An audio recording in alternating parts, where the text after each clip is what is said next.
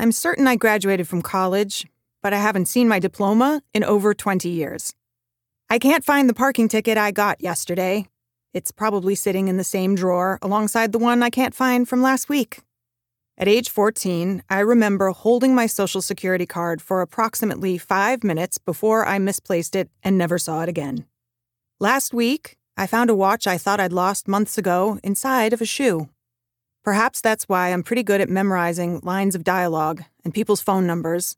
I can't be counted on to save the paper I wrote them on, and even if I put the info into my phone, it might take me a while to remember where I left it.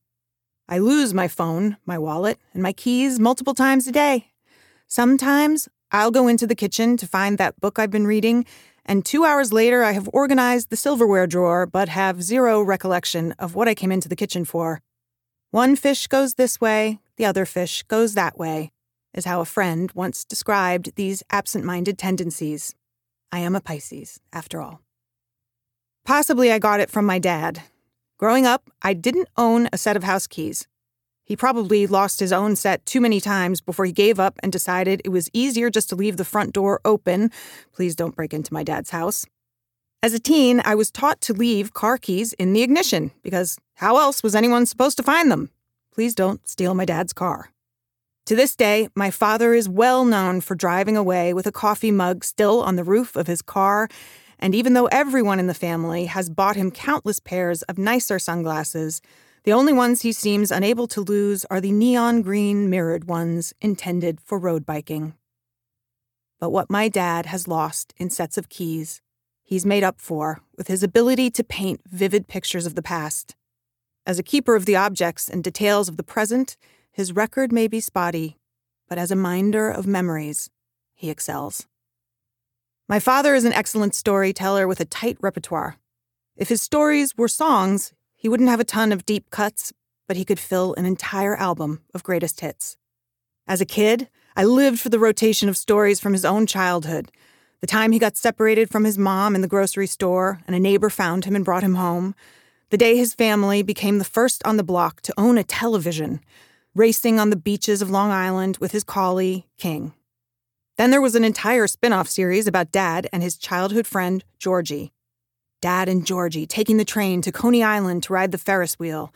Dad and Georgie dressing in trench coats and fedoras for their secret club in which they pretended to be Al Capone's henchmen. Dad and Georgie going to the soda shop where they'd sit at the counter after football practice and order an egg cream or a suicide, an ice cream sundae involving a scoop of every available flavor. As I got older, the stories matured as well.